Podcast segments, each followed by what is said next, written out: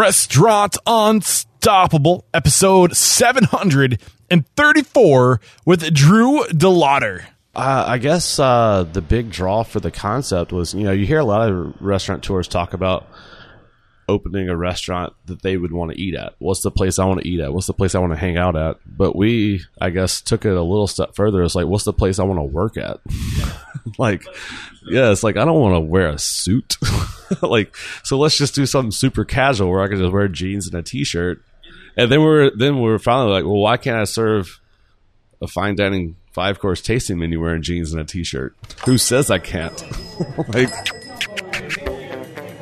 Are you ready for it factors, success stories, failures, and bombs of restaurant industry knowledge? Then, join Eric Cacciatore and today's incredible guest as they share what it takes to become unstoppable. Find out why Toast POS is the number one recommended restaurant POS system on Restaurant Unstoppable. If you're going to survive this upcoming recession, you have got to adapt, and you can't just adapt, you have to adapt fast. With Toast's cloud-based restaurant POS, your system will update to evolve along with changing industry trends and guest expectations. To learn more, head over to toasttab.com slash unstoppable. And because you are restaurant unstoppable listeners, for a limited time, you will get one month free POS software three months of free digital ordering tools and 50% off implementation to ease the impact of COVID 19. This is a value of $1,000, but you've got to use our links. What's going on, Unstoppables? Before I let you know what we got going on today, I just want to remind you that it's really important. If you want to get up to $2,000 worth of incentives from Toast, then you've got to use our link, toasttab.com slash unstoppable. If you have made contact with Toast or you got a demo with Toast or you talked to one of Toast's bots, then they're going to assume that you did not learn about Toast through Restaurant Unstoppable. So right now, if you're looking to make a change in your business with your POS or if you're looking to open a restaurant and you want to go with Toast POS and you want the best deal out there, up to $2,000 worth of incentives, then again, head to toasttab.com slash unstoppable. Do it right now.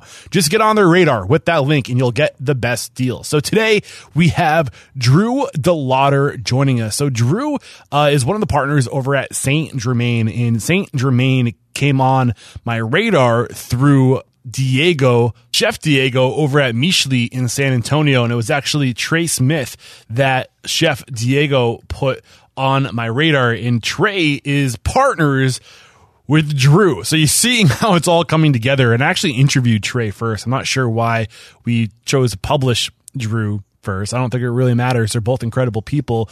Uh, but whenever we have partners, uh, multiple people who are in a business and they're all working in the business or a part of the business. I love to get multiple people on the show to get that perspective to find out how they they they you know land into their, they fall into their lanes and how together they they they work through the partnership uh and because i feel like today you can't do it without help. You you to be truly competitive, you you need to attract onto yourself the best.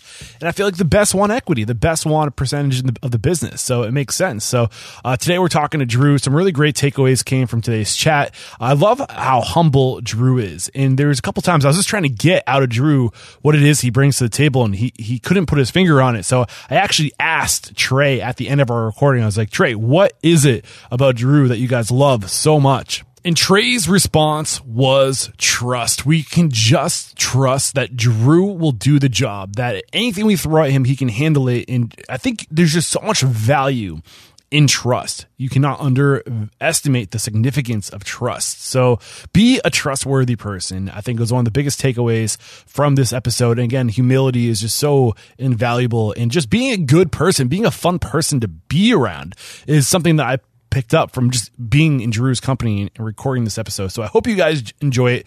Here it is. It's a good one. With excitement, allow me to introduce to you today's guest, Drew Delaughter. My man, are you feeling unstoppable today? Yes. Yes, that is what we like to hear. So, Saint Germain was created by Drew Delaughter, Chef Blake Aguillard, and uh, Chef Trey Smith. Drew and Trey. Did I call you Chef Drew Delaughter in the intro? No, I don't think so. All right, I'm just gonna keep this in there. Who cares? You guys can laugh at me if you want. Yeah, yeah, uh, and so. Trey, Trey met in 2008. Uh, sorry, Drew and Trey met in 2008 at the Culinary uh, Institute of America, Hyde Park. They both moved to New Orleans after school. Drew worked at Susan Spicer's Bayona, Bayona.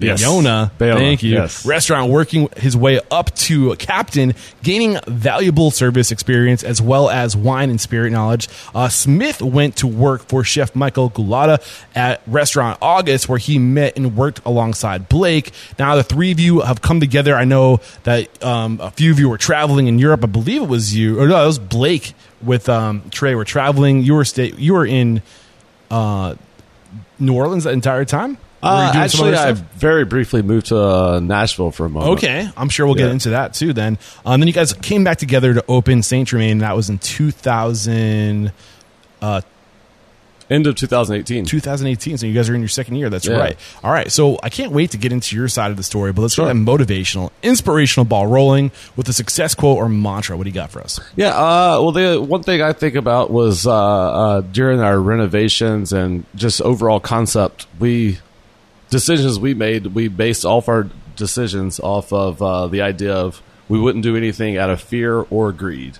So we were, if if we were wanting to make a decision based off something, if it was like out of fear or greed, we're like, eh, let's not do that. That's a good rule, and I think it kind of protects you on both sides. Right, exactly. That reactive side of like we just need to get an answer, or we need something because we don't want this to happen. That's a fear based decision. Right. And then on the flip side, things are so great. You know, let's how can we make even more money, or do we need more? Like how? Yeah, Like or just making any sort of compromise of, oh, we, you know, somebody wants to pay us a lot of money to this party. We don't really want to do it, so we're not. yeah, there you go. Uh, or you know, what- whatever the case may be. We we, but even like before we opened, we didn't want to. With the concept as a whole to be like, oh, we can make more money if we do it this way. Yeah. Well, let's not worry about that. Let's just do what we want to do. would you call that a core value? Yeah, yeah, sure. It's so important to have these things. uh, Do you have it written down someplace? no, Ooh.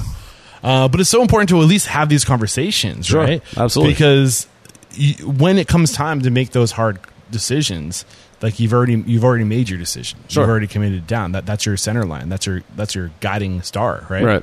I love it. Um, so where does it make sense to start telling your story? When did you know this was going to be your path? oh, I don't know. Uh, I don't think anybody ever decides this is their path. yeah, the guy gets sucked in. Yeah, it's like, oh well, I guess I don't know how to do anything Yeah. else. You did go to culinary school, Yeah, so yeah, you must have knew known. so yeah, I guess uh, uh, so. There was a restaurant I was working. I'm from Jackson, Mississippi. Okay. Uh, restaurant I worked at for a few years there. Uh, I there I worked everything. I, I was a server. I was a bartender. I was a line cook. Uh, the only job I didn't do ever there was the valet parker. Okay. Uh, so I did a little bit of everything, and I just enjoyed it. And this was while I was uh, failing a lot of classes in junior college. Okay. and, but I just and I didn't know what I wanted to do when I grew up. So uh, I just suddenly hit me that I enjoyed the job I had. Why do you enjoy it? Uh, well, at that time, I just really enjoyed every day was something different. You know, uh, um literally doing something different every day. Like uh, there'd be one day a week I was working as a prep cook. The next day I was working as you know on the hotline. Uh, the next day I'm serving. The next day I'm bartending, and So it's always moving. It's so it always was just always something different. yeah. And uh, as a young 20 year old restaurant employee, I working at a fine dining restaurant where everybody, I was the weak link at every job, but I was the only person that knew how to do every job. Yeah. Uh, so all A of a jack of all trades. Yeah. So all of a sudden, like people, Utility player. everybody that kn- was better than me at everything, like nobody was better than me at everything though. Hmm. Uh, so it was like suddenly being appreciated by someone that's really good at one thing. I think it's good to have that employee. If you have that employee that's on your team, that person that is like the utility player that like Sure. like call an audible, move this person over there. Like we got Drew on tonight. Like Yeah. he can handle anything. You know, just So it throw him gave me there. a sense of place as a young kid. yeah, I love that. Um, So then I decided to go to culinary school just because if I'm going to be in a restaurant industry, let's go. But then I Oh. graduated and realized, oh, I don't want to actually cook. okay. like I don't want to do that actually. so you went to the culinary school. I know this is where you met your partner Trey. Right. Uh, you don't know Blake at this point, right? No, no. Uh, so uh, Trey met Blake uh, as soon as we graduated and moved to New Orleans, uh, Trey started working in August, and Blake started working in August, literally the same week. Okay, so before we get into culinary So school, they were both hired at the same time, and then however many months later, I met Blake through Trey. Gotcha, gotcha. So, um, before we get into your experience at culinary school, I'm curious. This restaurant you were working at, is there one individual that stands out? Somebody that you respect and admired, and kind of uh, was there a relationship with this person? Sure. I mean, uh, yeah. I mean, the the chef owner of that restaurant, uh, you know, he kind of, I don't want to say like befriended me or necessarily became my mentor, but he was someone I certainly tried to impress. Why? I don't know. He was cool. Yeah, what made him cool? Uh, he was actually a, a former NFL football player. okay, Uh, he was, you know, uh, I don't know, just a cool guy. Was, he was a fun guy to be around. He made it fun. But you, fi- you figure anybody who makes it to that level of um, the NFL, professional football, right? Like that's a special individual. That that person has discipline. That person has a level of intelligence that you need to play at that Oh, sure, level. absolutely. So, what was it about this person that, did, aside from the fact that like the coolness effect of the fact that he Sure. was in the NFL, like what was it that drew him to you, or you to him? Uh, I don't really know uh, necessarily. Uh, you know, he was the kind of guy that just uh, walked into a room and he knew he owned that room. Yeah. like he just had that swag Nice. that I had never seen before. I dig that. So, um, you're on your path. You, you know that you, you, you love this industry in the sense that like there's so many things that it's so random any day, and you love being the utility player. You decide that maybe you might want to be a chef. You go to culinary school. Sure. Um, you already mentioned that you decided that you didn't want to be a chef after culinary Right. school, but were there any mentors there that made a big impression on you? Like in school, yeah, Uh, not necessarily. Uh, it was uh, just because at, at the CIA, it's it's in a good and bad way. You've, I personally didn't didn't uh, have anybody like that worked there that became a mentor because you're there in each class for three weeks at a time. So you're there every day for three weeks in one class, and then three weeks later you're working for somebody else. So you don't really like. yeah. There's fair. not longevity in knowing someone there. Any big lessons that you didn't have? I mean, you probably learned a ton about food, but what about life, business? Any key lessons Oh, the the huge thing that culinary school taught me was uh, just professionalism. what is professionalism? Uh, well, I mean, there is like uh, you know working in the restaurants I worked at in Mississippi. No offense to any of them, but it wasn't until I got to the CIA where it's like uh, you know just the things of uh, uh, you know don't wear your chef coat to a bar after work. Yeah. like change clothes. like Why know. is that important? Uh, I mean, it's just uh, uh, I mean. It's just professional. Yeah, Like, it uh, shows a level of, of good enough, right? Yeah, it's just uh, or just like uh, you know, I remember I got in trouble at the CIA chef came over and yelled at me because I had just a pot sitting on my cutting board, and he was like, "That's not how you do it." just a pot sitting. Yeah, there. I, you know, I was doing whatever, plating something up, set the pan down on the cutting board, and he, Uh. it's like, "Hey, man, like, you don't do that." so why don't you do that? Well, it's kind of gross, first Yeah. of all, uh, but but just in terms of just respecting the the Yeah. tools of the trade and have, doing things the proper way. But but also, I mean, like you would you would straight up just get in trouble if you were seen like wearing a chef coat Yeah, out of the bar or or like wearing your toque uh, through the hallway or whatever the case may be. right. So you graduate the So it's culinary. more, I guess, uh, military kind Yeah, of avant-garde, style of yeah. of is that the the right? Not avant garde. What's the word I'm looking for? Um, what's that word for they use in the military for uh, brigade? Is the word Yeah, I was looking yeah, for. yeah, brigade. Thank you. Um, so. Uh, you, you decide that you're going to get out of, or you're, you know, you graduate. Uh, you're not going to be working behind the line anymore. You have this draw to the front of house. What was it that drew you to the front of house? Uh, I guess it was uh, during my externship in the middle of culinary school where I just knew I was not going to be a chef. What What made you know? Uh, well, the restaurant I was working at, actually, me and Trey were both working there together um, at Stella, which is a restaurant no longer here, but uh, closed a few years ago. But uh, you know, you just look around at the the sous chefs that are there, and knowing how much better they are than me, and how hard they work constantly. It was more of a thing of like, hey, I can make as much, if not more, money doing half the hours. Yeah. like, um, just to be honest No, I love the honesty, and honest, like honestly, I can some of my best friends, including Trey, like uh, uh, you know, they're the kind of guys that like you just know someone like they could not be happy doing anything but cooking, and I can be happy doing a lot of things. yeah. So no, but what you're saying does resonate with me in particular because I was a commercial pilot before this, and like, cool. And the, well, what you're saying is echoing with me this mentality of I was surrounded by people that just like ate, slept, did everything aviation, like they're Right. plane nerds, like aviation nerds, and I was just like, I don't get it. You know, like to me, like this is a job. Like I was never fully passionate, and I never, like you said, like I never felt like I had like that natural born skill to do the thing. Right. You know, and why do something that you're not born to do? yeah, I mean, it's not Trey, rewarding. Trey went to law school before doing this. Exactly, So it's right? like he he knew he would never be happy as an attorney. Yeah. and would only be happy cooking food.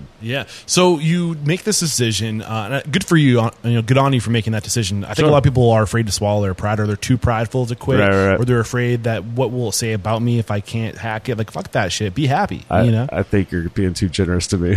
But no, no, I'm not. I, I, but I think it's important, that, like, because, I, like I said, I truly resonate with that because I went through it Sure, myself. sure, Um, and I think more people need to be honest with themselves. It's okay if you're not the the thing that you thought you were going to do turns out Right, not right, to be your thing. You're doing more damage resisting finding the right track than you are just sticking with it. You Sure. know. So um, anyway.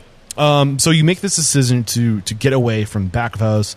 Um, were you completely sold on the front of house at this time? Did it take some convincing, or what, what was going on? Uh, I don't know if I was sold, but uh, it was certainly uh, the thing I was very excited about was to dive into the world of wine and spirits and cocktails, and, Yeah. and just learn a thing, Yeah. uh, or or learn more about a thing than I had already. So, uh, much more so than I guess technically just waiting tables or bartending. It was just actually to to learn the information. Yeah. I mean, you got on board with a great restaurant, uh, a great restaurateur. You got to uh, work under Susan Spicer, uh, kind of a local legend here, right? Mm-hmm. Sure. Um, so, what did you what did you learn for th- from this restaurateur? Uh, well, uh, the the big thing that drew me there was I knew they did a um, a wines class there. Okay. So uh, I don't know if it's still necessarily the same structure, but at the time it was uh, every Wednesday. You know, the staff is basically required to go in. Uh, you s- sit in their wine room for about an hour for lecture, tastings, and you just do something different every single week. Yeah. Every, so you a different tasting every week. Yeah. Same time every week. Yeah. I think. I mean, you know. Well, it would go in like seasons. So it would be every week for like, you know, two and a half months. Then you wouldn't do it for a couple months. Then back to it. A, you know, so it would be seasonally, uh, I guess. So, what's the significance of doing something like this for your team? Why is this powerful? Well, for them, uh, it was it was super important because uh, they have very large wine lists. Yeah. so it's, I mean, if if you don't know all of it, you don't know any of it. Yeah. It's not like you can just like, oh, let me just pick a few wines I can talk about. It's like you're not going to be able to talk about any of it if you can't talk about all of it. So, what was the program like? If you got hired there as a server, what did they do to empower their team to make sure that they could learn all the wines? Sure. I mean, well, they definitely have the uh, the the team service there of you know your front waiter, back waiter system. Okay. So so you definitely start off as a back waiter, and you know that person doesn't necessarily they don't expect that person to know it all. There's so, more running food, Right, uh, right, right. Kind of like a bar back, for right. server. You know, uh, uh, you know, presetting silverware in between courses, and Yeah. you know all that. Cool. Um, but uh, back to this topic of empowering your people. So part of what I'm getting from you is that they don't hire you right away into that lead role. So they Right. so you have time to get training to learn the menu. Sure. But what? How did they teach the menu? What was did they have like a, a test or was there just a, a Ah, notebook that, that you had really. access I mean, to? we, we it wasn't really like uh, crazy testing there. Okay. Um, but yeah, I mean, you're just constantly, you know, called on. Okay. Like, eh, no right or wrong answer. It's just like, hey, Drew, what do you think of this wine? Or Yeah. Which one of the ones you tasted do you think you can sell? Why is that important? Just to have dialogue. Uh, well, I mean, I, I think being able to actually talk about something is Yeah. better than being able to just write down the right answer. Mm-hmm. And you know, the the wine is a living thing, so it's like, and it's an emotional thing too. It's a personal thing. It's a bias thing. So it's not like a right or wrong. It's just That's what fair. what do you feel? Yeah, but I just love this mentality around education. I guess Sure. is what I'm getting at is you have an obligation. If you have an expectation from your team, then you have an obligation to help them meet that expectation. Right, right, right. And having weekly time set aside where you're setting aside time to educate is so important. Sure. Um, what else did you, do you learn from from this team? And uh, I mean, I'm ass- I'm assuming it was a high touch. Yeah. I'm not really super familiar with.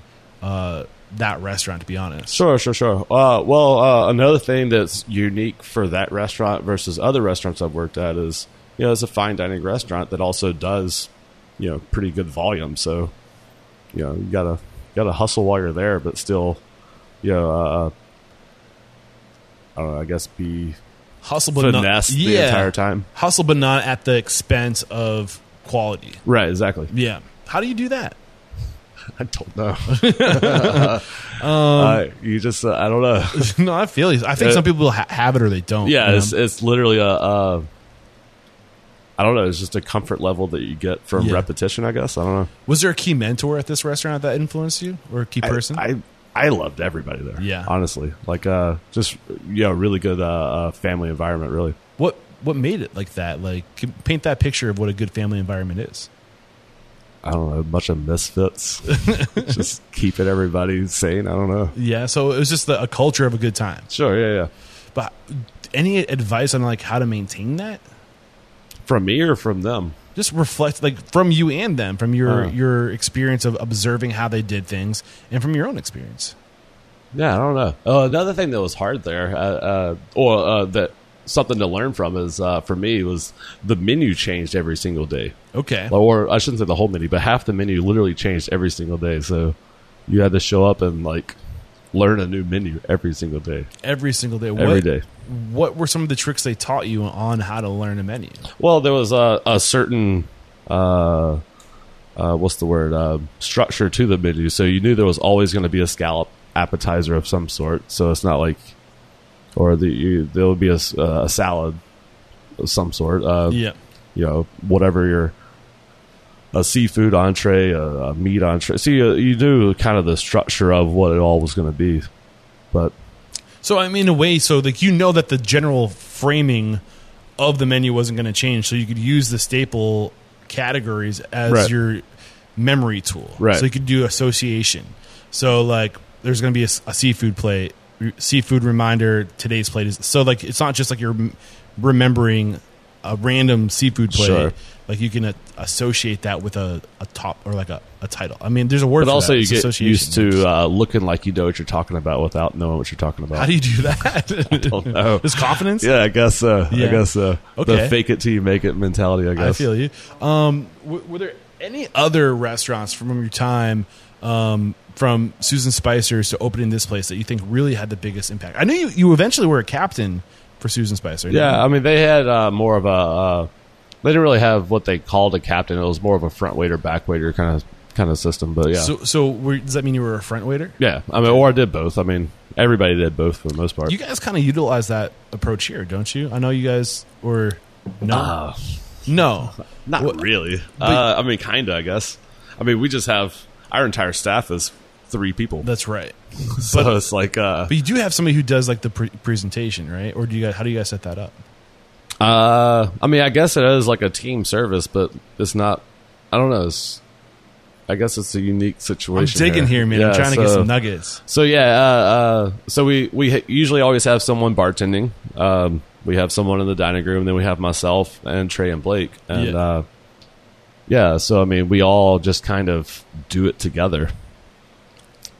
I love that approach. I, Yeah. I'm going to put that in the back burner because I'm kind of curious to learn how we can leverage the benefits of that approach. Sure. Um, but before we get into m- current time stuff, like any other key restaurants, key experiences, um, points of evolution for yourself. Sure. Uh,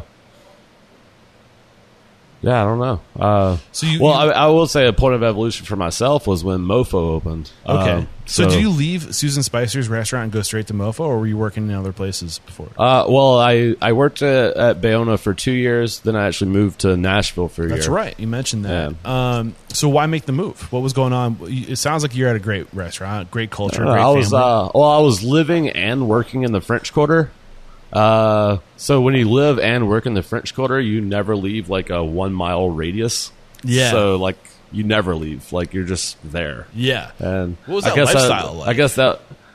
I mean, it was fine. Uh, I can but- see how it wouldn't be fine for some people. Sure, There's I mean, a lot of it- temptation. But that's the thing. It's just uh, you get burned out after a couple years. So it's Yeah. like one of those things of like Not that I was burned out with New Orleans as a whole, but I'm like, you know what? I just need a change of scenery for a minute. Yeah, I don't blame you. So you chose uh, Nashville as a Sure. calm city to go to and hang out. so uh, when you were going, to, did you have a lead there? Did you know what restaurant you were going to?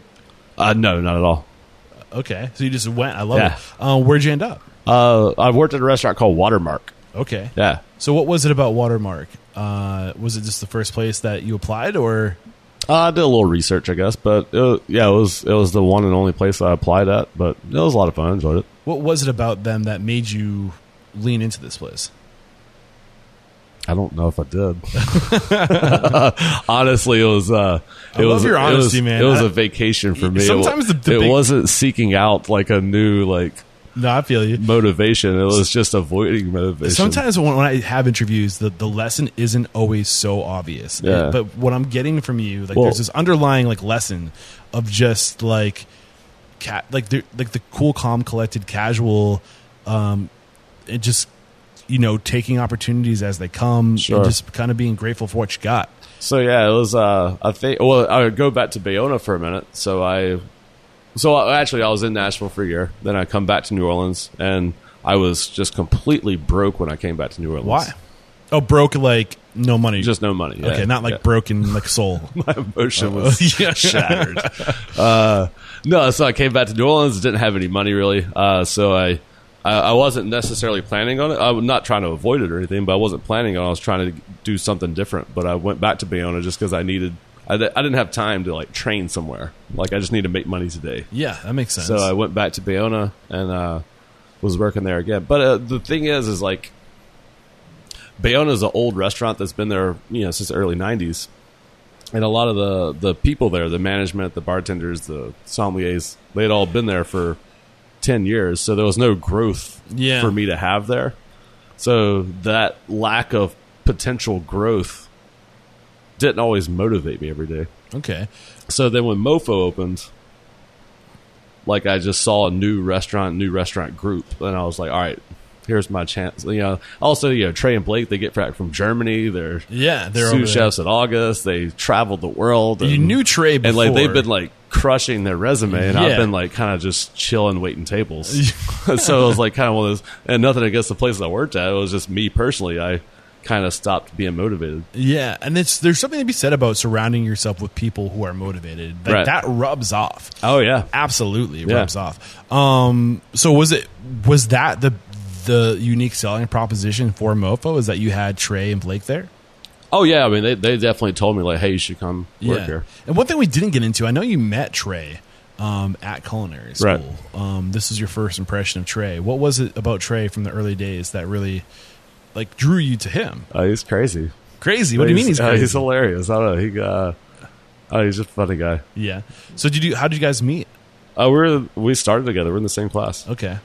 So you just just that that fun guy Yeah, yeah. attitude kind of attracted you into him. Well, Uh, yeah. He's he's the kind of guy that will just be like wildly entertained by like something so minute. appreciation for life, right? Right, I yeah. love that. So Yeah. I I don't blame you for wanting to be around that. I don't blame you for you know wanting to change your scene to be around people who had drive, who had motivation. Right. How did things change when you when you got closer to these guys?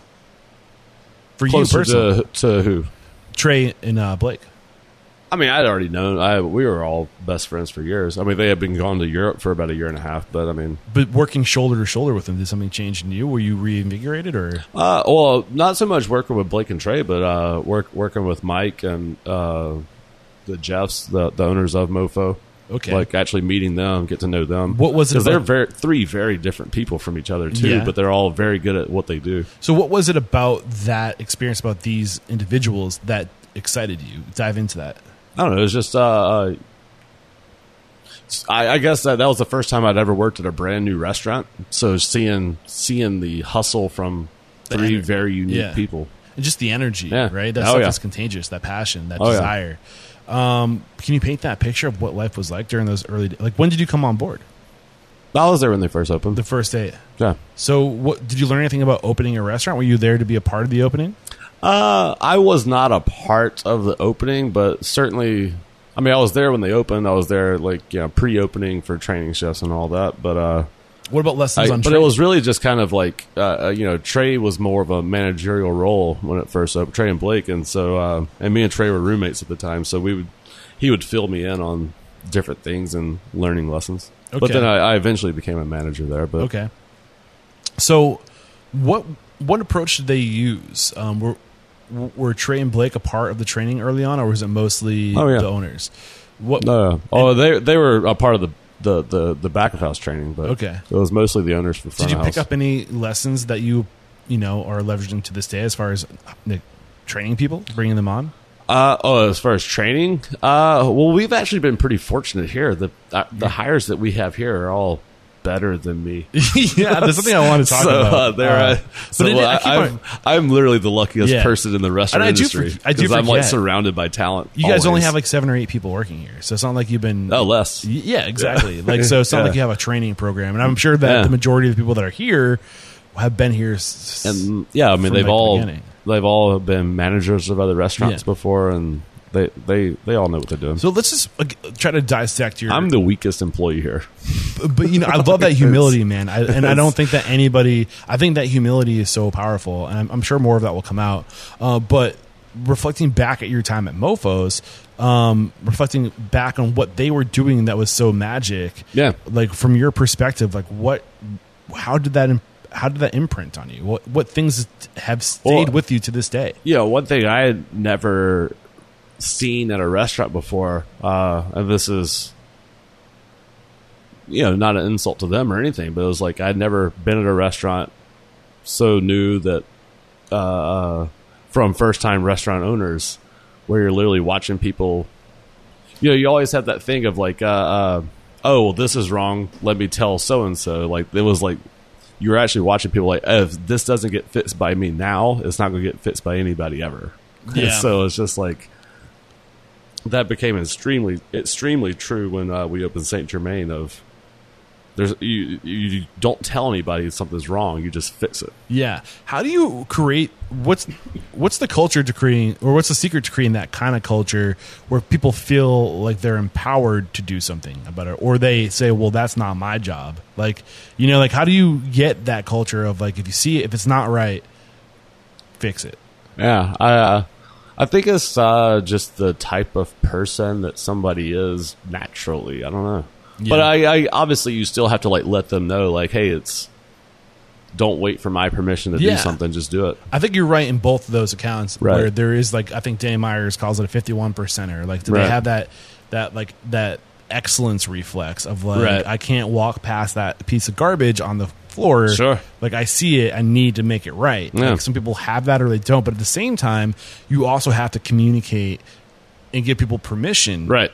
to do what's right. Because sometimes people don't want to cross lines or that they, they think it's not their responsibility, right? Right. If they, you know, someone sees the lights are too bright, do they just go up and dim them, or they just like wait until I come back and say, "Hey, I think the lights are too bright." Right. It's like, yeah, they are. Turn them down. Any other What- key or- lessons from, from MoPho? Like big Uh, impressions, the things that they just did well that, has It's stuck so with you, weird. It feels like everything feels like lifetimes ago. right? I mean, yeah, it, it was just- a while ago. Yeah, I mean, I guess so, but but yeah, I mean, it was just literally just. uh And also, like, I I had become the general manager there when Maypop opened, so that was that was crazy because like literally no owners, no management of any kind that had existed, Of the original Yeah, that had existed at MoPho was there when I became the GM. Well, take us through so I was literally just all of a sudden the GM and like Boss man overnight. yeah, I'm like oh shit. But I think that like, I was a bartender yesterday. and Now I'm like the only person here that kind of knows what's going on. well, I think that there's some there's got to be some some value in this in the sense of like, uh, what was their approach to setting you up for success at that role? Uh, I guess it's kind of complimentary that they didn't. Complimentary that Like they just didn't. confident that I could just do it. Okay, Because I mean, they were they were trying to open Maypop, so they were they're they were there trying to make Maypop a thing. so, So it was kind of uh, well, Drew, you're gonna be here by. what's it one more time? Uh, it was more like you know they're like, all right, Drew, you got MoPho, or at least the front of house portion. We obviously I wasn't running the kitchen. Or anything, Yeah, but- but didn't it give you any like systems or processes? I mean, yeah, we had like- already kind of developed it, so I mean, it was already kind of there. Okay. So, w- can you get into like a picture of like what like? Okay, you're working. You're the general manager. It's the first week. Some shit just hit the fan. Sure. Like you know exactly what to do, right? Or did you Ideally, not? yeah, sure. So what? Like, how did they set you up to know exactly what to do? I don't know. I don't remember. Was it just routine of doing? yeah, so I think times? it was just like a routine of just being there for. I mean, I, you know, uh, was kind of a key employee assistant manager for three years already, so Yeah. it wasn't like I was completely lost. Yeah. Just all of a sudden had no one to turn to above me. I got you. Um, any experiences um, as the general? And they were always a phone call away. It's Yeah, like- that's true. Um, but what was that transition like going from a bartender to a leader to like owning the front of the house? Like that's your baby. Like was that a hard transition for you? Uh, sure. I mean, like uh, I was the one thing I was definitely not good at at all at that point was delegating. Okay.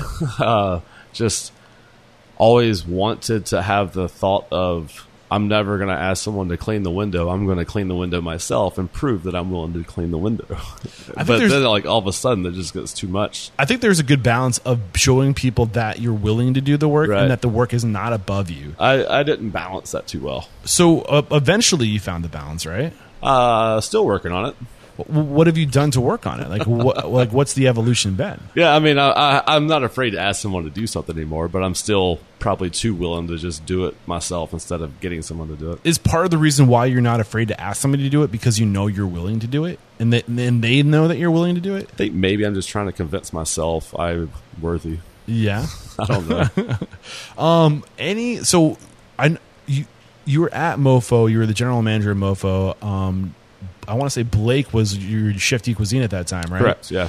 What about your dynamic with front of house? Well, not when I was the general manager. No? Uh, Blake was had already had left, to go to San Saison. Fran- Yeah. San Francisco. That's right. Yeah. Um, but what about that back of house, front of house camaraderie? That that communication. Like, where do you shine? Like, what's the one thing that you think that like this is the thing that I'm fucking awesome at? Like, what is that thing for you?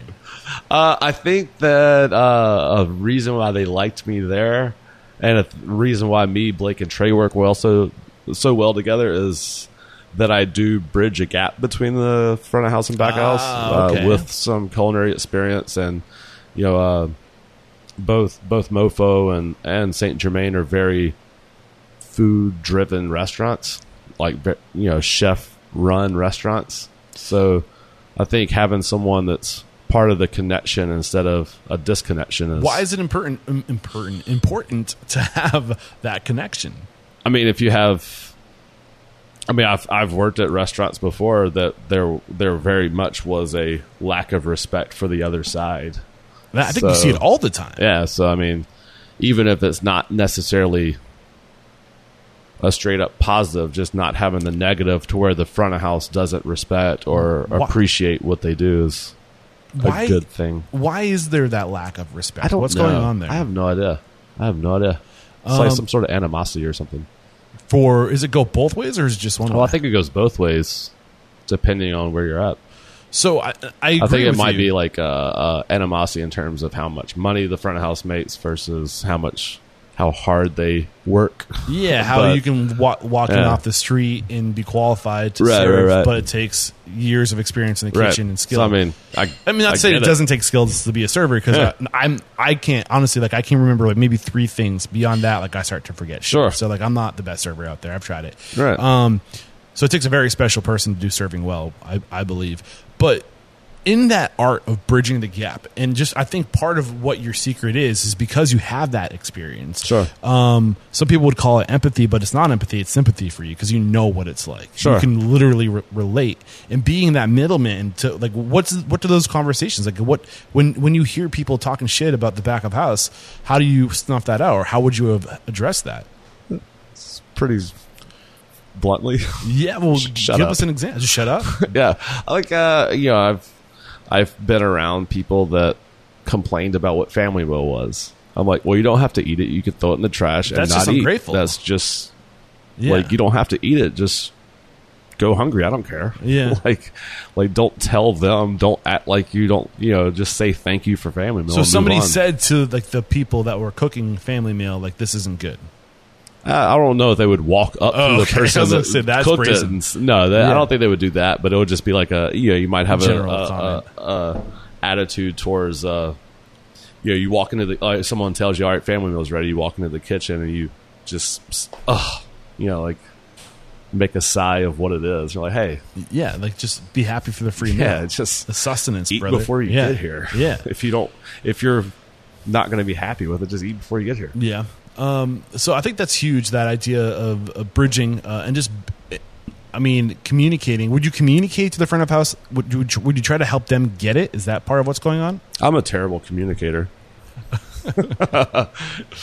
Uh, but Thank you, for having me on your podcast, by the way. uh, dude, you're doing great. But I, I feel like um, there's more. I think that I think just talking to I'm you, a I think, lead by example guy, I guess. I, think know. your humility. No, I think humility is a great tool, um, and I think people want to be around humble people. Sure. you know, um, it. I feel like there might be more we can get out of you as far as it goes, of like what that communication, like when you. Maybe it was all just kind of like under the radar. You never really addressed it straight on as far as how to get the front of house and the back of house to play nice. But what was that? I mean, my thing is like you, you're like when I interview someone, it's so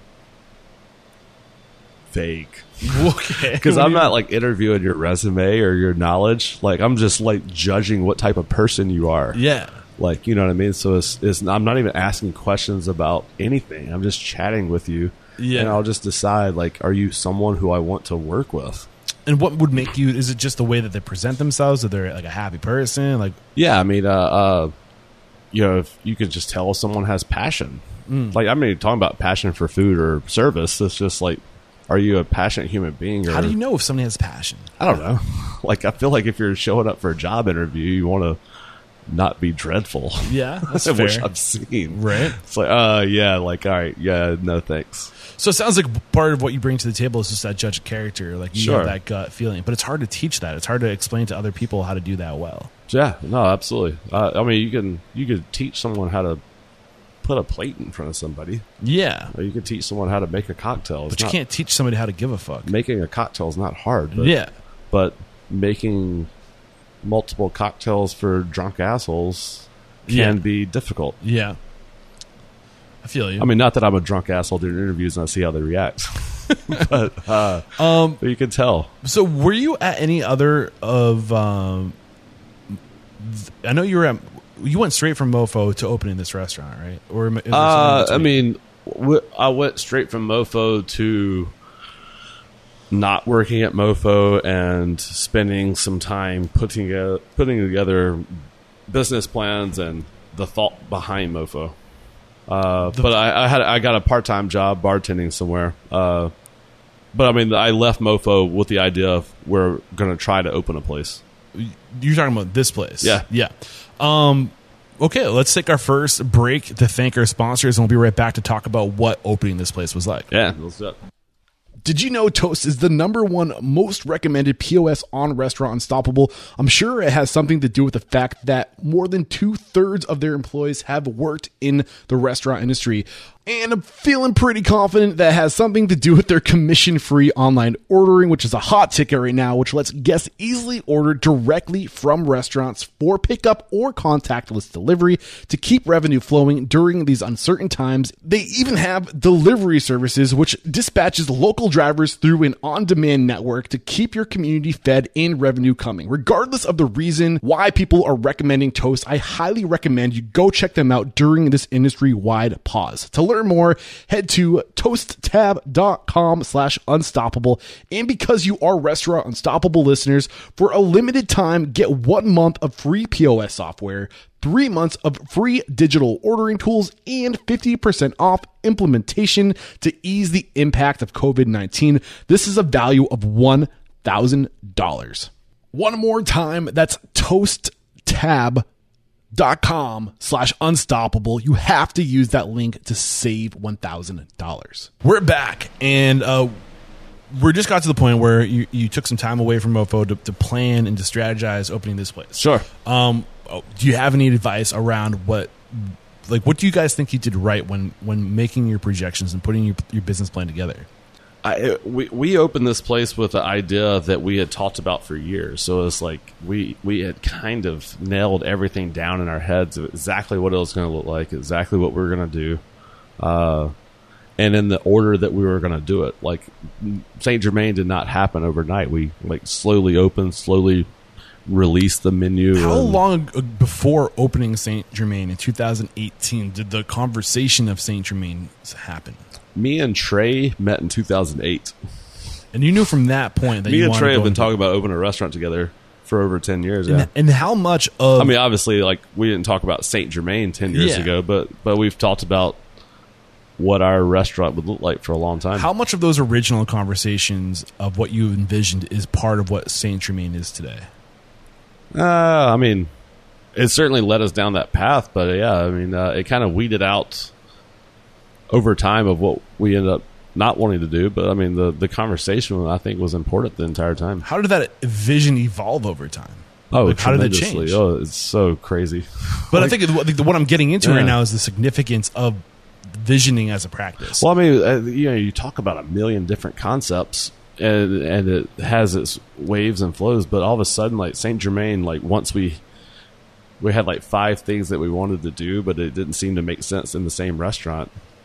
And then we were just like, wait, why wouldn't it make sense? Why not? Restaurant? Let's Who just- says you Let's can't? just do that, right? Yeah, and but- like it'll be weird and wacky, but it'll why not? Yeah, I probably quote Danny Meyer way too much in this podcast, uh, but like he, he talks about that idea of like who says you can't. I don't know if that's exactly what he used the, the terminology, Sure. but it's like this idea of like who says you can't fill in the blank, who says you can't do this, and if no one's doing it, then that's I feel like all the more reason to do Sure. it because it's a unique selling proposition, Sure. right? Like I think uh, uh, I don't know. It was one of those little uh, silly little meme quotes I saw on Instagram or something. Was like, uh,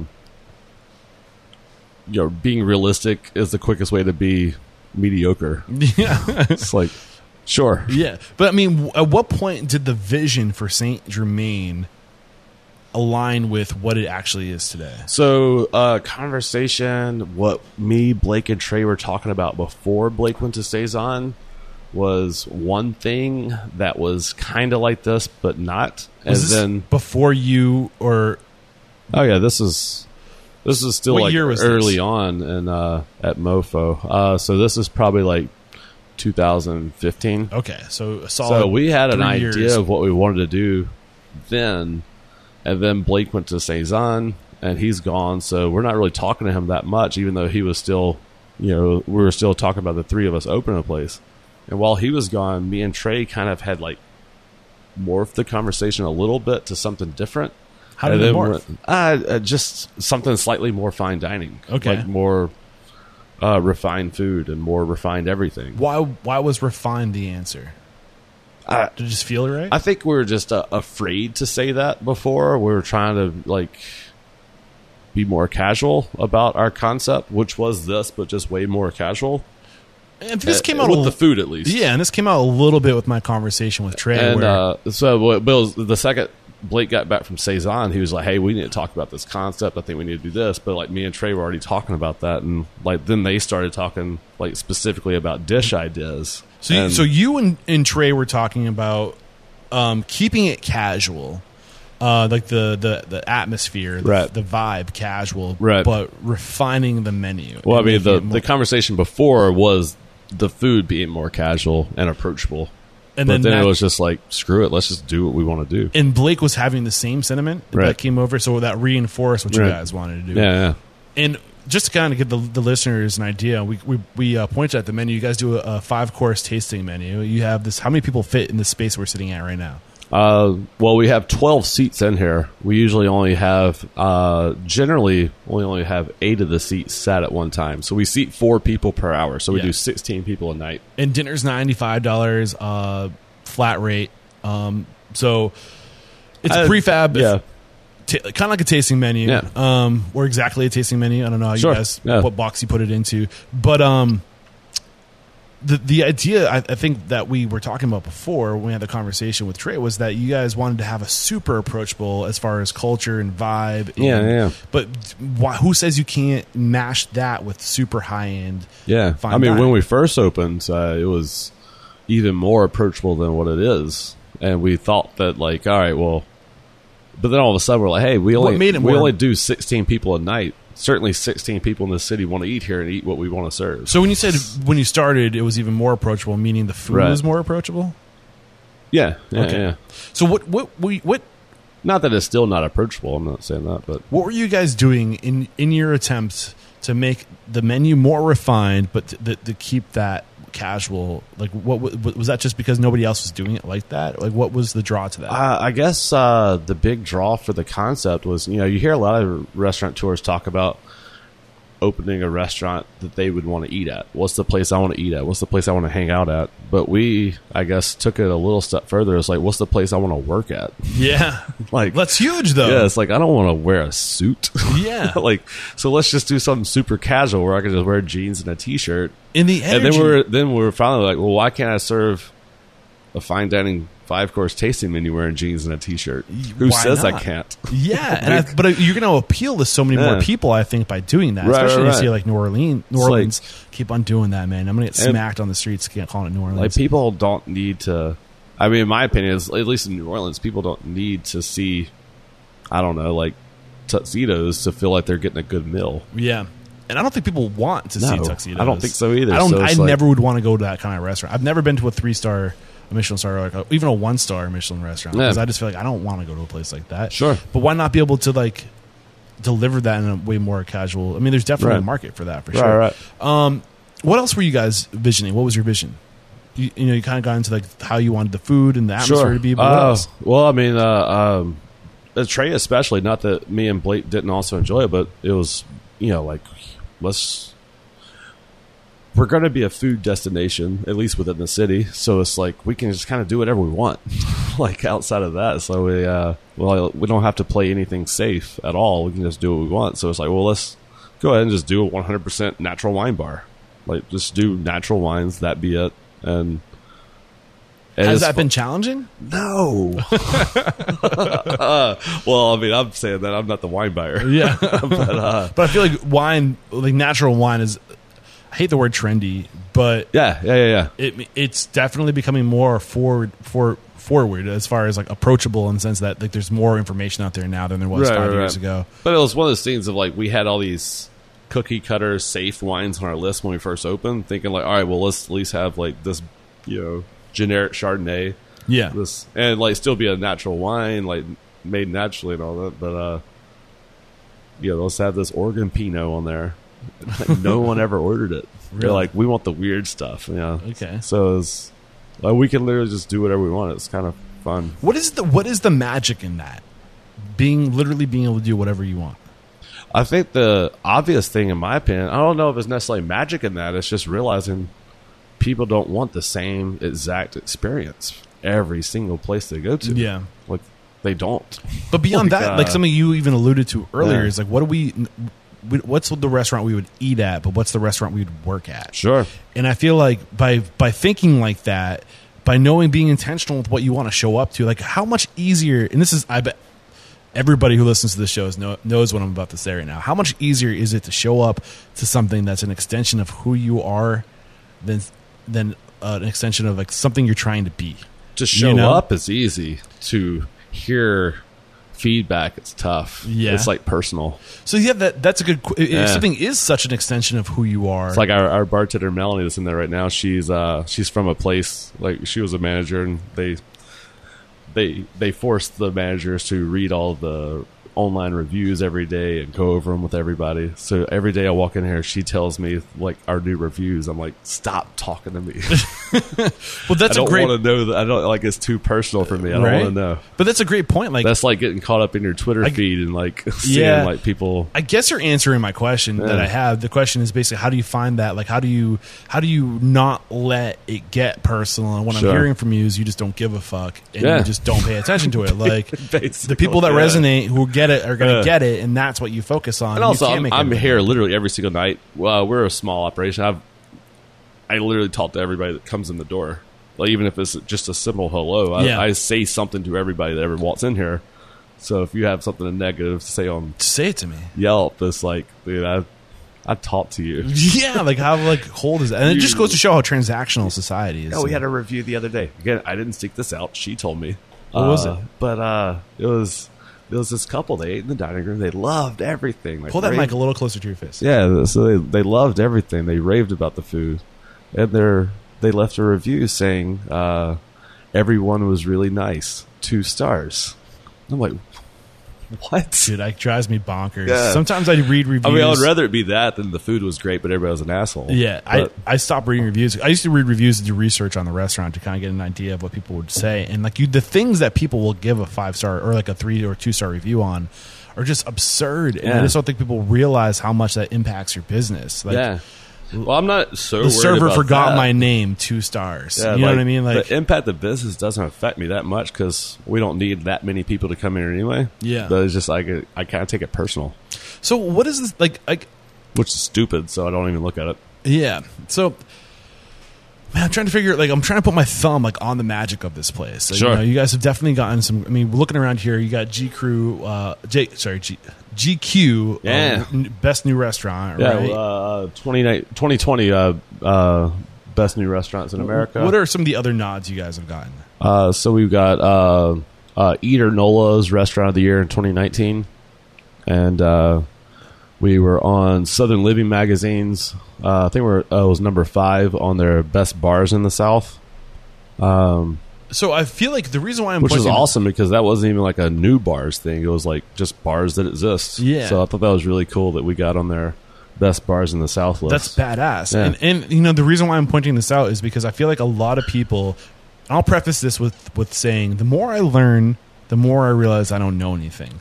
Because I, I, Sure, I that's- yeah, That's And so true. it's so true. Yeah. And, and, like I'm always trying to find like it's it was always been like kind of a, a passion of mine or a, a mission of mine to find the secrets and Right. like here's how you do it.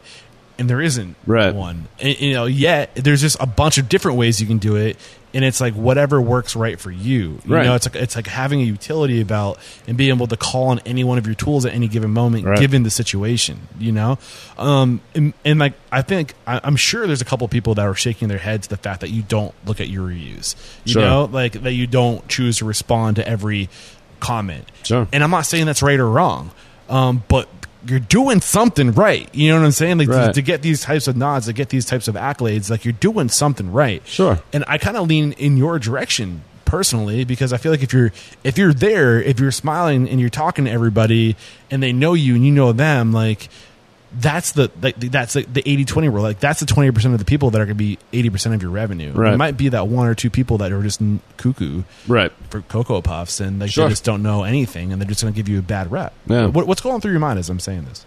Uh, I don't know. Um, no, I mean, I just think it's fun because, like, uh, uh, I feel like people walk in here and it's like an obvious thing of, well, a we we do things, uh, you know, fun. We we we have fun with the menu itself. Uh, and and I think it's kind of a, a, a not even not just because it tastes good, it's well balanced and executed properly. It's just like a fun dish for whatever reason. Where Yeah. it's like, oh, you know, like people just enjoy it because uh, it's not your your typical like, okay, this is pan roasted fish on this puree with this salad. Even though it might be delicious, it's just not the same thing. Yeah. like just done in a different way every day. So I think uh, I don't think people want the same thing everywhere they go. Yeah, uh, that's I- fair. I, don't know. It's like I think it's boring, and I think most people agree. yeah, um, I will say this about And this wait, we're not like cocky or arrogant about the food, No. like or style of That's the service. last like, thing we we, we don't deliver the food and say, "Here's something you've never had before. You're going to be very impressed." It's just like, "Hey, this is what we wanted to do today. Yeah. I hope you enjoy." Yeah, Like, but there's something about that sincerity and that, that authenticity that I think resonates. It's real, you yeah. know. it's And not here. We're not here to prove anything. We're just here to do what we want to do. Yeah, but But I, I, think, think, people enjoy that. but I, I, I mean, I just think that's such a gift, man. Yeah. And I think that, and something we kind of alluded to in my alluded to in my interview with Trey is that there's three partners in this restaurant, and you have technically a fourth partner, which is a separate entity that is all of your investors, right? Um, and I mean. w- I, you guys knew you must have known early on you're going to have to sacrifice profit to make this work for everybody, Sure. right? Oh, absolutely. What did that conversation look like? How did you guys? What, why were you willing to give that up? Oh, well, were we willing to give up something to our investors? Yeah. Well, Or- wh- whatever. Why were you willing to take less to make this work? Um, well, I mean, I don't think we're taking less than what we made before. Okay, that's fair. So, and now I you're mean, doing it for yourself. Yeah, right? so it's like, uh, I mean, yeah, you don't make much money as a small restaurant owner, but you also don't make that much money as a sous chef at a restaurant or yeah. GM. Yeah. So this, I feel you. it you know, it was. Uh, it's not like we left our, our corporate jobs on Wall Street. That's fair. um, but I, I feel like a lot of people will argue against partnerships because of the idea that you have to share the profit. Sure. Oh yeah. Oh yeah. Yeah. yeah. I see what you're saying. Um. Yeah, but I. I don't know. I think we all three had the same vision, and uh, we're all three able to share the burden as well. Yeah.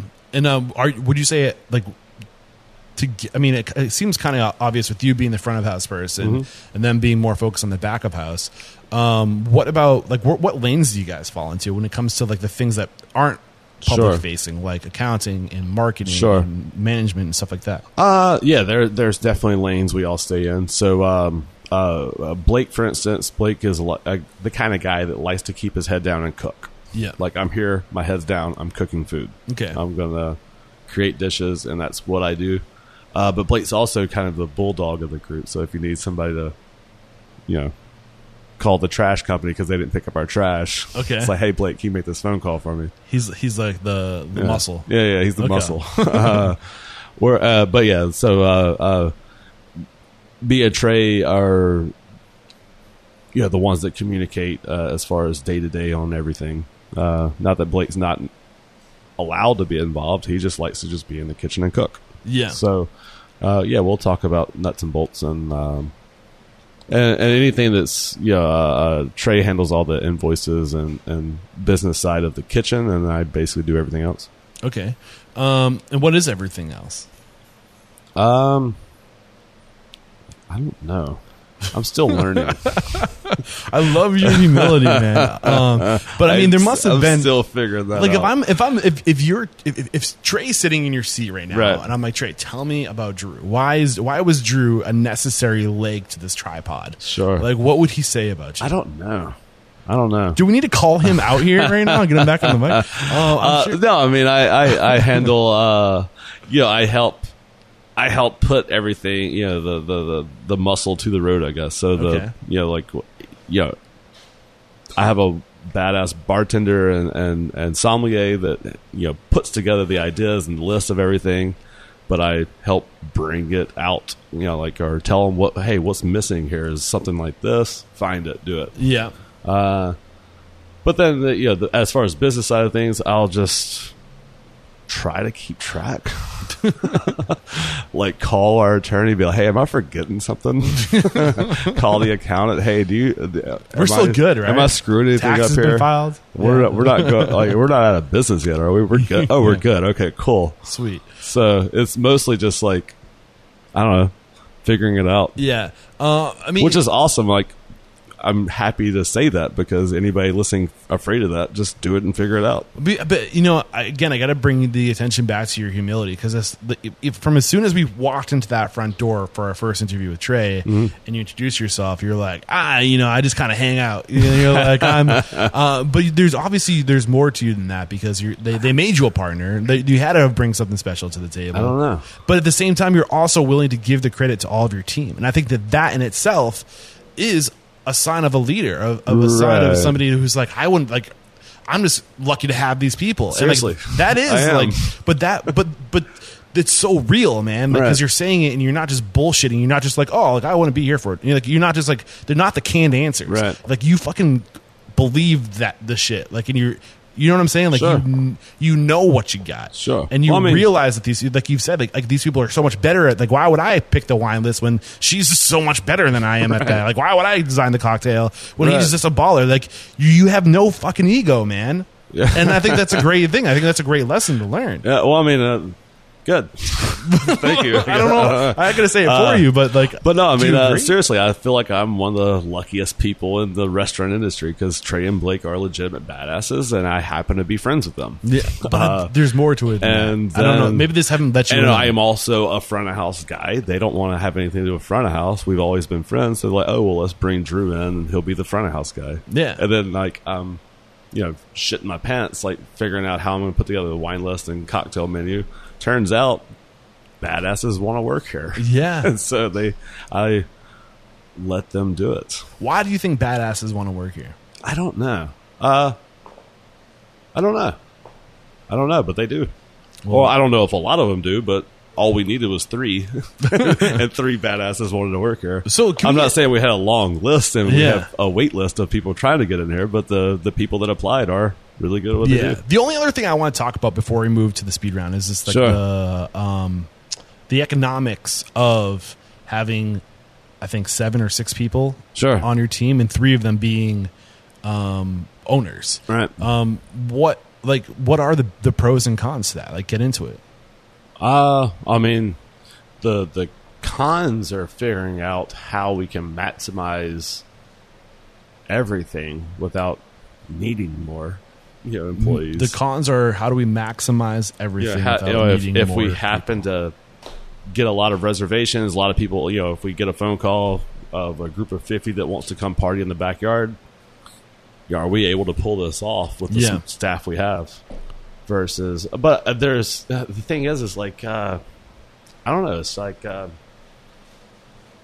you're part of, part of, deciding to have a small place uh, came from you know P and L meetings at the the MoPho group of of seeing slow months of the year, but how much staff you need for that. So we were like, well, how do you do a how do you how do you do a restaurant where you have a tiny staff where you're still able to pay them when you're dead? how do you do that? I don't know. You're doing it though, aren't you? you yeah, but yeah, yeah, yeah. It's working out okay. Oh, I mean, it was tough when we first opened though, because uh, we actually assumed we were going to be much busier uh, when we first opened. yeah. So then it was like paying people without us really having the money to pay them. Because we are all right. Well, next week we're going to start getting busy. Nah, When okay, did it start to happen? Uh, I mean, it was a gradual thing. I mean, it, it didn't happen overnight, but yeah, I mean, so like all of a sudden, like, all right, we got to let some people go. Unfortunately, Oh, really? and then it was scary because, well, what if we do get busy next week? yeah. So did you actually have to let people go? sure, yeah. That was rough. How did that conversation? Uh, well, actually, most of them uh, left on their own. Okay. Uh, just they could see like, hey, someone's probably going to not last here much longer. I've got an opportunity to pick up more shifts at the other job I have, so I'll just do that. yeah. So actually, most of them uh, kind of left on their own, Okay. so it made it easier. Easier. yeah. For sure. When did things really start to gear up for you guys? Uh, it was probably probably like late fall, Late fall. like uh, basically a year after we opened. 18? Like it was like a year after we opened before Okay. it really started to. Uh, I mean, like we were doing fine, but it wasn't until like late fall where we really started to get busy. what changed? Was it just was it just the fact that more and more people were discovering you, and it was Right, the, right, the repeat? Yeah, So what's the secret to getting a repeat guest? I don't know. I think. Uh, I mean, people always talk about good food, but I, I, I, mean, I'm a front house guy. I, I Yeah. think, it, I think it's hospitality. I'm right there with you, man. I, I would take. Um, I mean, I'm real proud of the work Trey and Blake do, but let's be real, Yeah. it's the front of house game I mean, I'm not going to argue with that that, brings statement. people back. They But- don't bring people in the first time, but they bring people back. Yeah, absolutely. And I mean that's that's where you make your money is with your repeat. I would take uh a like across the boards a a like um a, what, what am I trying to say like an A team like the like the best like Sure. front of house staff, friendly people, Yeah. awesome just like hospitality driven people. Uh I would take that with like a on a scale from 1 to 10 like a 7.5 back of house Sure, with that amazing front of house because as long as the food's good and good, sure. you know, Yeah. but you have an incredible, like, intimate, ro- uh, like relationship with your guests. Like that's so valuable. I agree. Oh, and actually, to go back and maybe uh, have a better answer for what you asked before, the pros and cons to a small staff. please, is, please. Uh, one con to that actually is there's no entry level position. Like we would love to have like an entry level position, like where we can like kind of coach somebody up and like mold them and we don't have it. Yeah. like it's like I know I need you to be a badass right now. Yeah. Like I need you to be a really good bartender and a really good server immediately. Yeah, that's And there's uh it's unfortunate, but that's just what it is because there's only a few of us. so if you guys are hanging out in New Orleans and you um, But the great thing about that is once we have it, we have no weak links. Yeah. So that's the awesome thing is like once you have the staff you need, there's nobody that's weak. I mean, I- I think it's a hard thing to achieve, and I think in order to achieve that, it takes having all stars to start with that attract onto yourself. Sure. Because like you, you birds of the fe- same feather flock together. So when Sure. you have like Trey and Blake back back, back there who have um, this in yourself that have like this reputation that you've tied your brands to so much other successful brands, and you have your network too. Uh, like you know, like I'm sure working in the front of house for restaurants like MoPho and, and um, May Maypal. Maypop. Maypop Yeah. Um, like that's your network, Right. You know, that's what you're bringing on to your Right, team. right, right. Um, did you get to bring anybody with you guys, or was it just the three of you? Oh, as in like uh, employees? Yeah. Uh, yeah. at- When we first opened, uh, there was uh, a girl and a guy. They were actually a couple. Yeah. Uh, they're I think they're married now, but uh, they came on when we first opened. They were like our first front of house and back of house hire. Uh, but they they don't live in New Orleans anymore. They moved to Virginia, I think, uh, last summer. Gotcha. So they were our first hires, but um, but yeah, they, they we worked with them previously. Great. Um, anything we have not discussed up to this point that you want to get out? Uh, uh no, you. No, man. The only question I'm going to ask you before Sure. we go, and actually, I should ask you, uh, what's your plan for the future, given everything that's going on in the world today? Um, Oh. Not so much talking about how you guys evolved to deal with Sure. it, but like, how are you planning on doing business different as a result of what's happened? Uh, well, at Saint Germain is not a whole lot of doing things different because we've always kind of operated at like forty percent capacity. Yeah. So, uh, as far as future projects, I have no idea. Just I don't know. Just hoping everything's still here. I feel you, man. All right. The only other question I have for you is the mission statement for Restaurant Unstoppable is to inspire, empower, and transform the industry. So, how have you transformed over uh, your career since 2008, uh, taking this head on, Oh, since two thousand eight. or since opening? Oh, that was a different human being back then. like that was a long time ago. I don't know. Um, I think just uh, uh, I don't know. That's a good question. Think about it. Yeah, We can always edit this. sure. Probably needs to happen. You're doing great, man. Yeah, Uh, that was but, fun. But as a professional, though, really Yeah. though, like how have you transformed? How how are you better today as an individual and as a leader than you were before opening this place? I, I, oh, I, I would say uh, just since 2008, just being able to recognize, like, especially as a bartender, or like you know, we being a bar basically is is not like bartending is not a hard job to do in terms of making drinks, but in terms of dealing with human beings. So it's it's one of those things of like uh, the best bartenders don't make the best. Well, yeah, they do make the best drinks, but everybody knows how to make a drink. It's not hard. There's a recipe for that. yeah, it's like it's not hard. Uh, and they're all same ratios, just over. It's like four different ratios you have to memorize and just know which drink goes with what. Anyway, uh, but the hard part is like making sure people are enjoying themselves and knowing what to do to maximize that. And how do you do that? Well, it's not going to be a, an easy answer. Sure, in terms of like, okay, like I'm behind the bar just during happy hour, not busy, and there's two. I'm trying to set up my bar too. I'm not even like fully set up yet, and there's two single diners on opposite ends of the bar, and each one of them are trying to have a conversation with me. Why don't I just introduce these two human beings? yeah. And now they're having a great conversation with each other and leaving me alone, so I can just like set up But that's bar a, that's like a human or like, doing the opposite of that of this person won't leave this person alone but i'm not going to go talk to this girl that because this guy's you know i'm not going to block him and talk to her i'm actually just going to entertain this guy and distract him so she can be she's left alone. she's trying to like have It's just caring about people with her girlfriend social intelligence, picking Yeah. up on cues, and realizing Right. like that's not.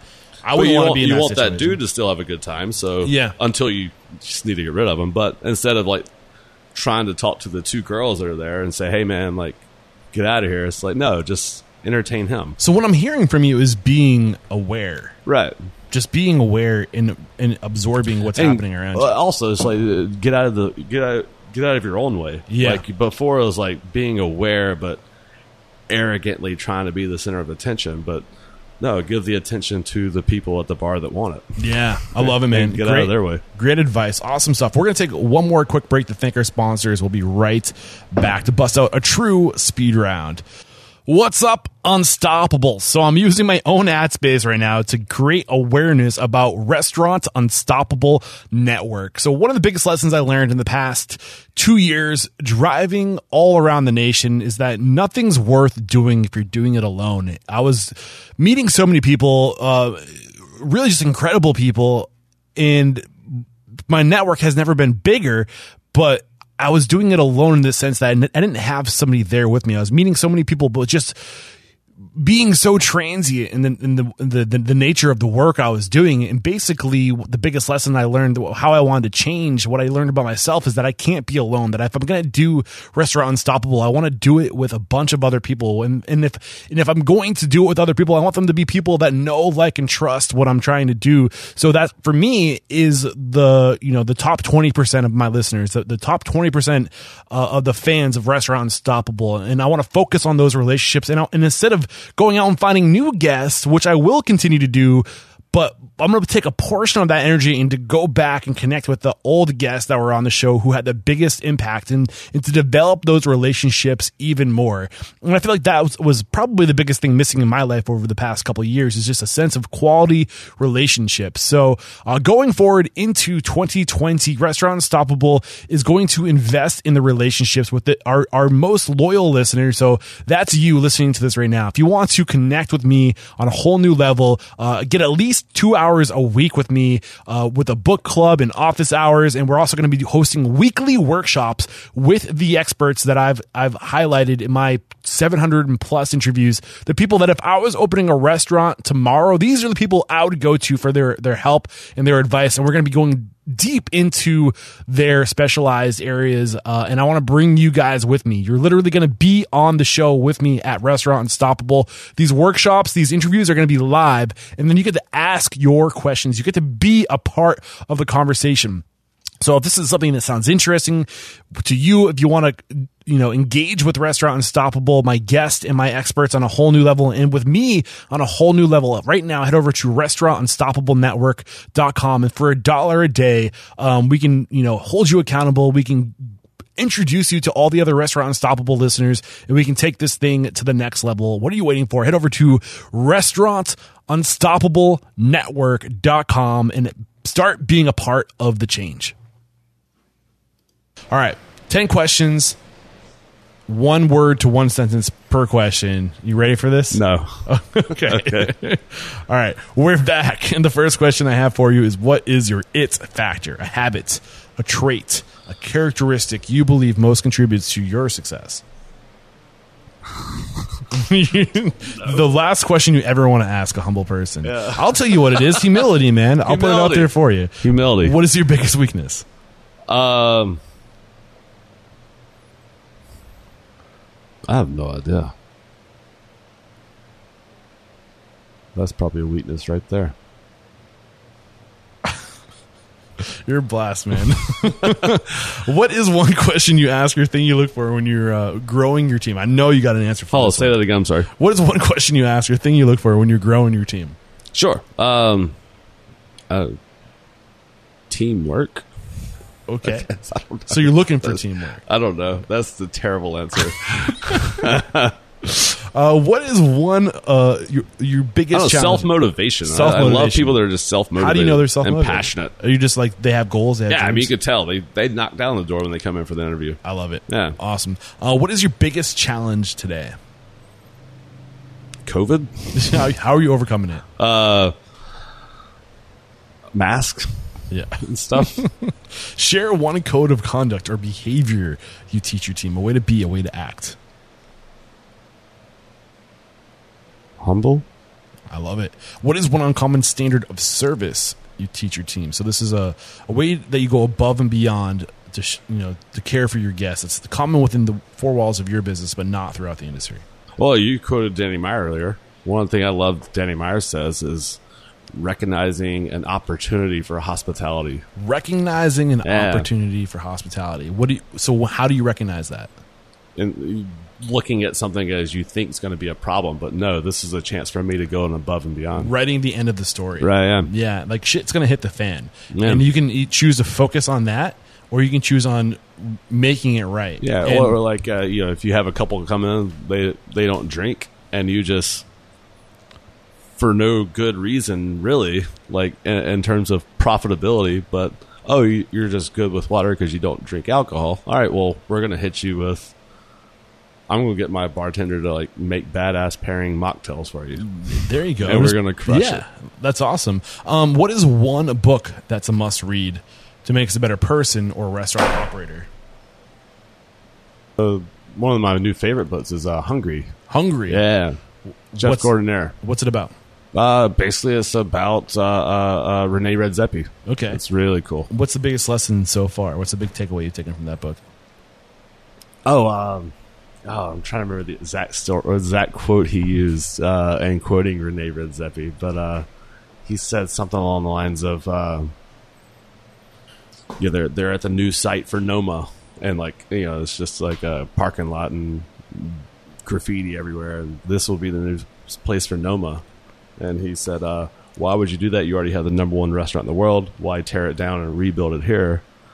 and said he wrote like in the dirt, like uh, like the number like uh, uh zero zero or, or oh god, what did he say? I'm screwing this all up. You're fine. oh god. But uh, uh, he wrote he wrote a number in the in the sand. He's like uh, like the number. It was like I can't remember what he what he wrote or whatever. But uh, he basically just said like I'm not playing a decades game. I'm playing a, a century game. Yeah. Yeah. What do you think he meant by that? The long game. Yeah, I mean, just not doing some. Okay, like yeah, I could have a number one restaurant in the world for ten years, but I want to have the number one restaurant in the world after I'm dead. Yeah. Like I love it. mentality. Of, I love it. Uh, what is one thing you feel restaurateurs don't do well enough or often enough? I don't know. I think I think uh, maybe it's just that that mentorship mentality, I 100% agree. which kind of sucks for us because, like I said, we don't even have like entry level positions. Yeah, I mean, I, I, I'm tempted to go here because we kind of talked about it at the beginning of the interview. But you guys have a dream to, to create something that we have a dream. exactly that we're topic. not there yet, but we're ha- we have a dream, and we're gaining some traction on putting it together. Uh, but yeah, we're trying to start a foundation, uh, mentorship, scholarship fund foundation to Yeah. to be able to do that. I love it. Um, what is one service you've hired or outsourced? So this is a person uh, or a group of people who do a thing better than you guys that you go to for a service. Accounting. Oh. Things like that. Lawyer. Sure. Like yeah. Oh yeah, I mean, obviously, attorney, accountant. Uh, we're lucky. Uh, so our gardener slash accountant is my mother. You're gardener and accountant. Two Yeah. birds, one stone. I so love it. she she comes down to New Orleans about once a month and picks up all of our receipts and works in the garden. So that's, that's oh, she, she does not get paid. Shout out to mom. She, she just enjoys what she does for We- her son. We appreciate you, Yeah. mom. Uh, what is one technology you've outsourced to? Something that's improved communication. Sure. Uh, fish- uh, oh, one fish- thing that was uh, game changers when we switched uh, our reservation systems. Okay, what are you using? Uh, we're using Resy, What were you using before? uh, Open Table. Why was it a game changer? Uh, well, a big thing for us, uh, uh, unfortunately, is uh, because we do so few reservations. If someone cancels or no shows last second, like not trying to be greedy about it, but it kind of You don't get really back. screws us. Yeah. So uh, being able to charge someone for not showing up, and Okay. uh, Do you charge them full price for not showing up? no, Okay. no, we we basically just kind of factored in of, uh, I don't know. I, I say we came up with our algorithm for it, but that sounds kind of. We just actually blindly set a number. Okay. I was about to take more credit than we dude, I love the honesty, man. I really Like- do. Uh, so this is the last question. It's going to be a doozy, so we'll get through it together. You ready for it? no. if you got the news, you'd be leaving this world Okay. tomorrow. all the memories of you, Like with Elon Musk to Mars. wherever. but here's the thing: you're, going anywhere. Um, but if you leave, all the memories of you, your work, and your restaurants leave with you. But You can leave three pieces of wisdom behind for the good of humanity and for your legacy. What were the three pieces of wisdom you'd want to tie your legacy to? this is whatever comes to your mind, man. The first thing that comes to your mind. no idea. uh, I, I, have nothing to offer this world. Um, I have no idea. I don't even know even dude, I can come up with three up. just even talking to you. I think the first one is be humble. Sure. You know? Um, second one is sh- show up to something that you want to show up to. Sure, absolutely. You know, like this is your life. That's two. Give me one more, man. You got. I one have in to you. do the rest. Give me one more. You're like my mom, like doing our accounting. Like, all right, I did ninety percent of the work. Could you just do this? uh, so yeah, be humble. Uh, Show up to something you want yeah, to show up to. Create something you want sure. To be a part of. What's Sure. number three? Um, I don't know. Just um, I don't know. I have no idea. I've Switch the. Resy POS. Yeah. or reservations. oh God, I hate POS companies. By the way. yeah. Ugh. Do we want to open that can of worms? This that was the last question. You, okay. I'm sorry. I don't know. no, what man. Doing. You're doing awesome, dude. That's why I said I'm having like, fun. That's all that matters. I'm, I'm having answers for things. no, dude. You're badass. So, um, we wrap up. We wrap up every chat by calling somebody out.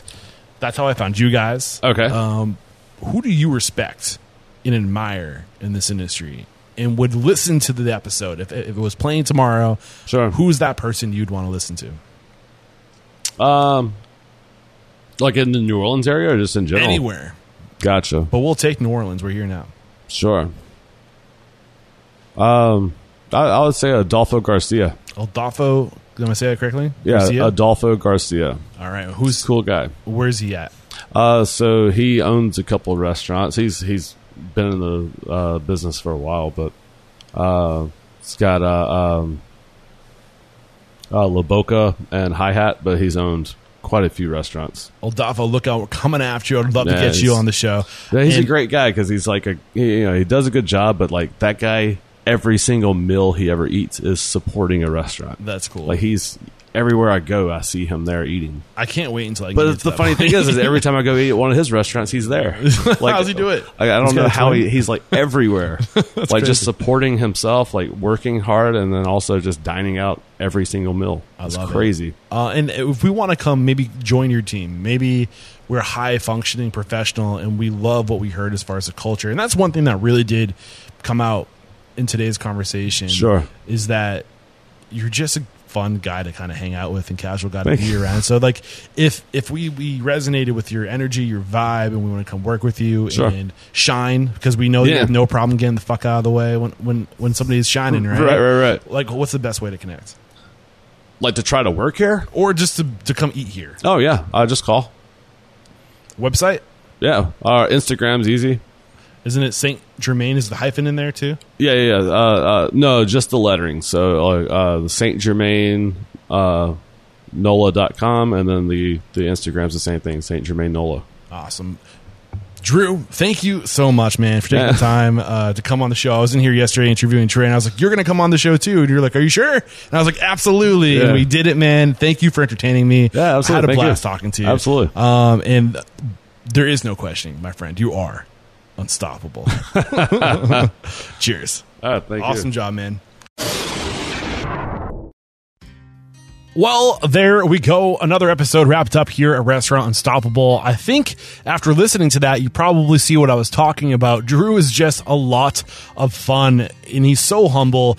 And there's a lot of great nuggets in today's chat. And I think the biggest takeaway for me is this mentality of who says you can't do X, whatever that might be. And I love this idea of not showing up to a job, but showing up to an extension of who you are, something that is a reflection of your values and your, your character and your brand.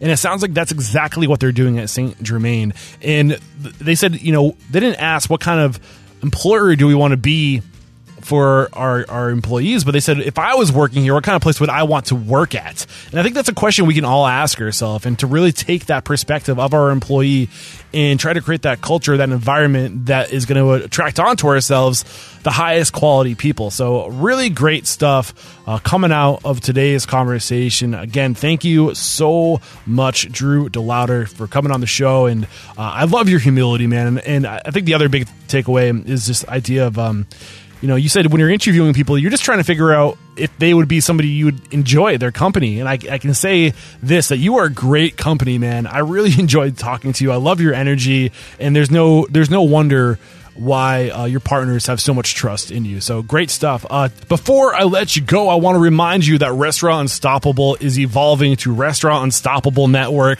The aim of this network is to help good people connect with good people. In 700 and, and almost 750 interviews with some of the most successful restaurateurs across the nation. I've gotten a pretty good idea of what it takes to be successful in this industry, and I know pretty good amount of people that can help you get there. So the idea of Restaurant Unstoppable Network is to connect whether you're just opening your first restaurant or you've been in the business for a while and you're scaling to help you connect with more people like you that have these these values who want to be a part of the, the transformation, the change of our industry. I want to bring us all together. I want to help you guys connect with my my network of past guests and my network of experts and people that can help you take your business to the next level. I mean, there's a lot out there. It can be overwhelming but in 750 plus connections and almost 750 plus interviews, I've, I've got a really good idea of what's out there and who can help you bring your business to the next level. So let me expedite that for you. Be a part of the community. All right, guys, that's it. Until next time, peace out.